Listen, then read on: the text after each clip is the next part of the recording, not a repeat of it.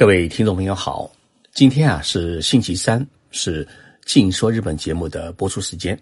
不过现在已经是深夜时分，距离星期四还有一个小时。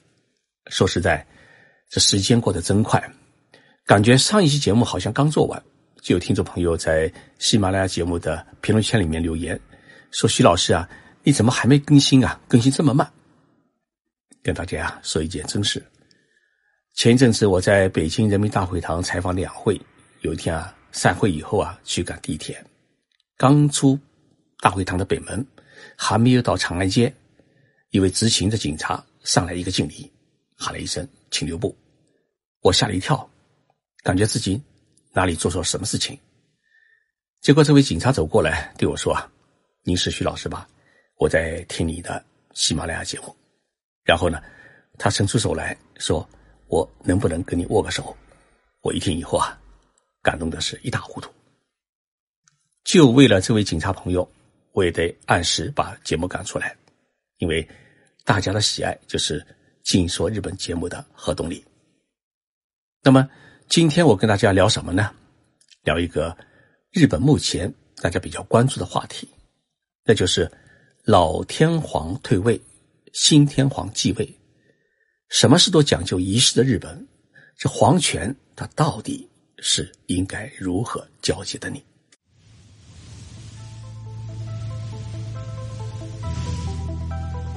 任你波涛汹涌，我自静静到来。静说日本，冷静才能说出真相。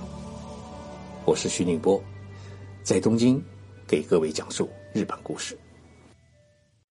我在上一期节目当中已经讲过。再过一个月，日本就要改朝换代，也就是说，现在的明仁天皇退位，由他的大儿子德仁皇太子继位。为此呢，平成时代将宣告结束。那么，新的年号，也就是新的年代，将在四月一号正式宣布。以前，天皇呢是终身制的，老天皇驾崩以后，皇太子才能接班。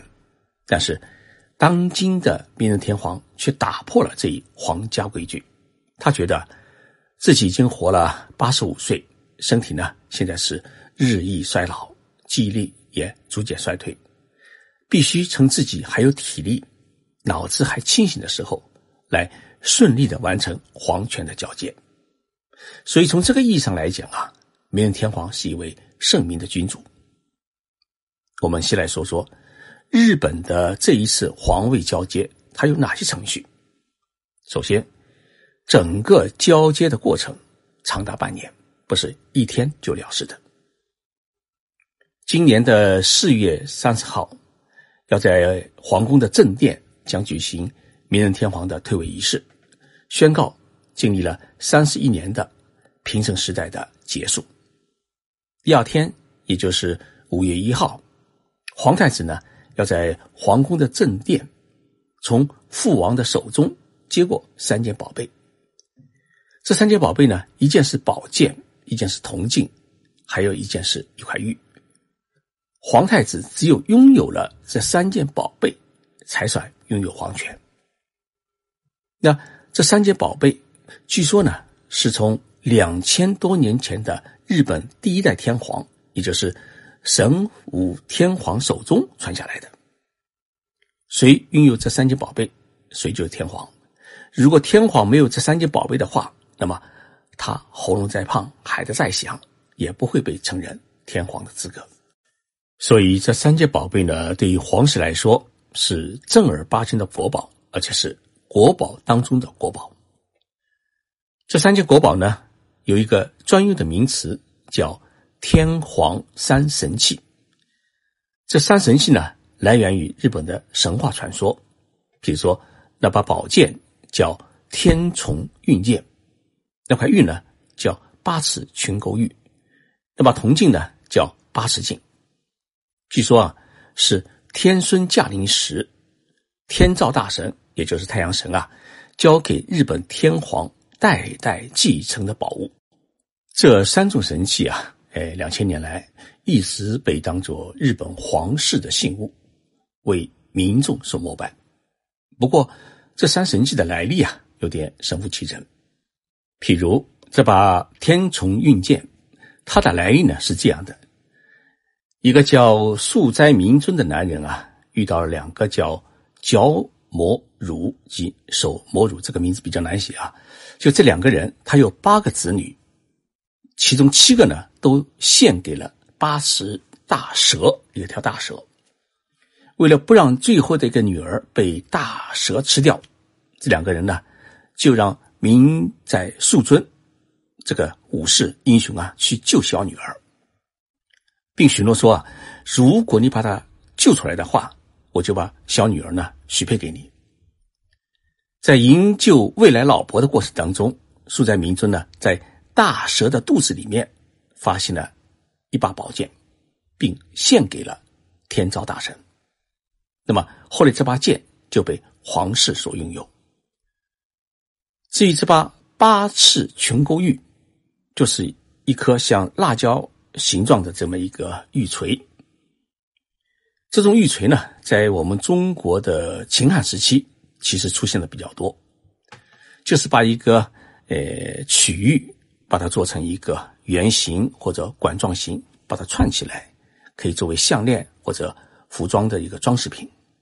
只是因为在日文当中啊，玉和灵魂当中的灵的发音是一样的，因此呢，把这个八世群狗玉视为是珍贵物品。而这件神器呢，本来就是天皇的妹妹的，再加上多了一个传说，呃，传说是可以保佑的天皇的儿子啊，他出征打仗以后可以安全归来，所以呢，他就被当作神器。而这面八尺镜。看起来呢，就像秦汉时期的一个青铜镜，但是在日本的传说当中，说很久很久以前，相传呢，就素在明尊啊，他大闹高天原，天照大神非常生气，就躲在一个食物里面不出来，结果呢，天地就没有了阳光。各路人仙为了请出天照大神，就一起制造了这么一面八尺镜，把镜子呢。挂在石屋前，然后呢一起跳舞。天照大神看他们跳舞，就从洞里面出来。于是呢，天地间又再次充满阳光。那么这面青铜镜就被日本皇室是列为神器。为了让这种象征啊更加真实，让人信服，所以呢，千百年来啊，呃，日本的皇室还有日本的贵族社会制造了各种各样的传说。同时呢，演绎了繁杂的这种交接仪式，使得宝剑、铜镜和玉呢，终于真正成了正统皇室独一无二的象征，并流传至今。但是，日本天皇被架空数百年，日本的掌权者更是换了一波又一波，加上天灾人祸，神话传说中的神器是否真正存在，只有天知道。至于现在皇宫当中珍藏的山神器，也许不过是后人的仿制品罢了。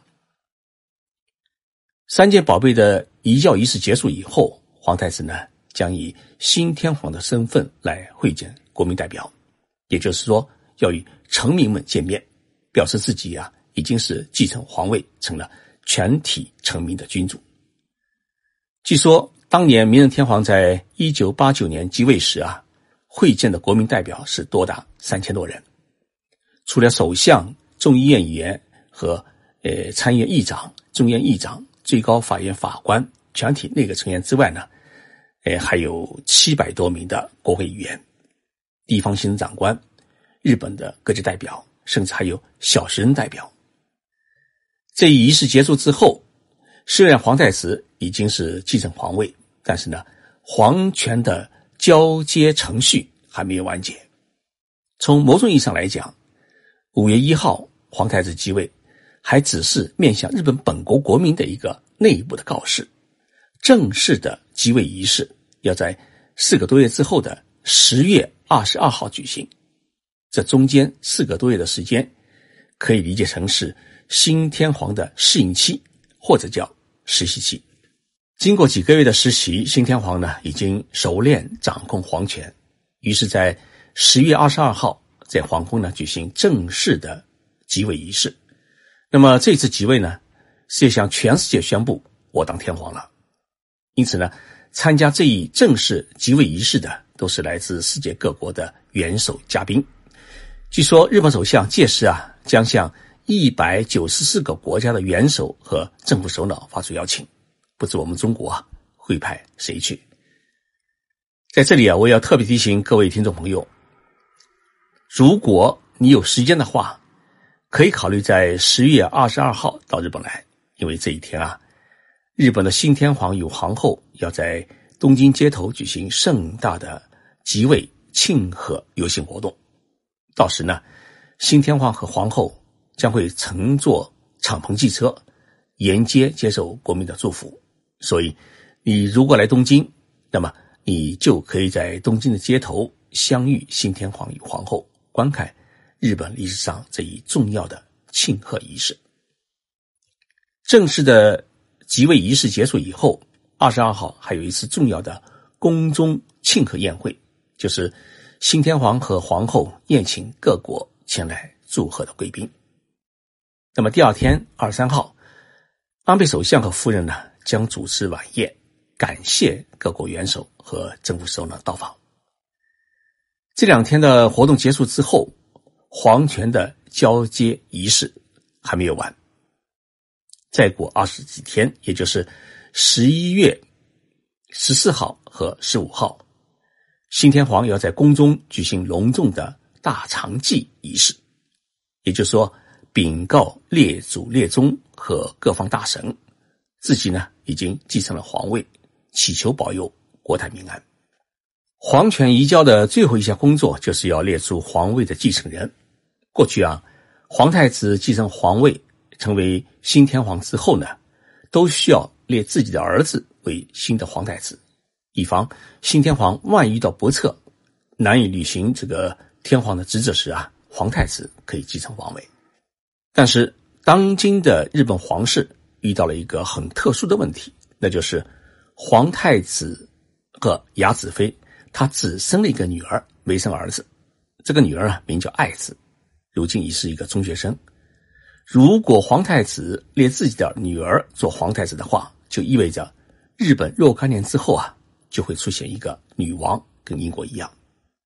但是日本有些人不答应，认为日本还是应该坚守皇位传男不传女的传统。虽然德仁皇太子没生儿子，但是他的弟弟邱孝公呢，已经生了一个儿子。也就是说，德仁皇太子可以列自己的侄子。当皇太子，对于这种声音啊，德仁皇太子觉得自己多少有点对不住自己的女儿，因为根据日本现有的皇室典范，一旦皇家公主啊结婚以后嫁给平民，她就得放弃皇家的皇籍，公主变成平民，这就意味着德仁皇太子即使自己当了天皇，他的女儿呢永远就当不上女王，同时自己老去之后呢。他这一家的就断了皇室的香火。为了照顾皇太子的情绪和面子，日本政府和皇权移交委员会呢，经过多次的讨论和磋商，最终想出一个办法，就是这一次不列皇太子，但是要列一位皇权的第一继承人，叫皇史。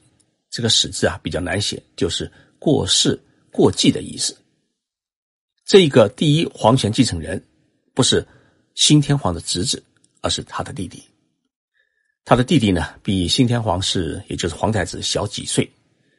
这是一个重要的过渡性布局，因为新天皇的侄子悠仁亲王呢，现在还只是一个小学生，他不可能行使皇太子的职权。由他的父亲作为皇位的第一继承人之后呢，万一到了皇权需要交接时，那么，他的父亲就直接可以把皇位传给他的儿子，这样就顺利完成了男性天皇的这个皇权移交。俗话说：“家家都有本难念的经”，天华家也是如此。最终呢，大家只能相互妥协，曲线解决。天皇一家传承了一百二十六代，全世界也只有日本独有。好在我们今年啊，都能够有幸来见证日本皇权的和平交接。看到日本的改朝换代，谢谢大家收听这期节目，我们星期六再见。其实应该给大家说晚安。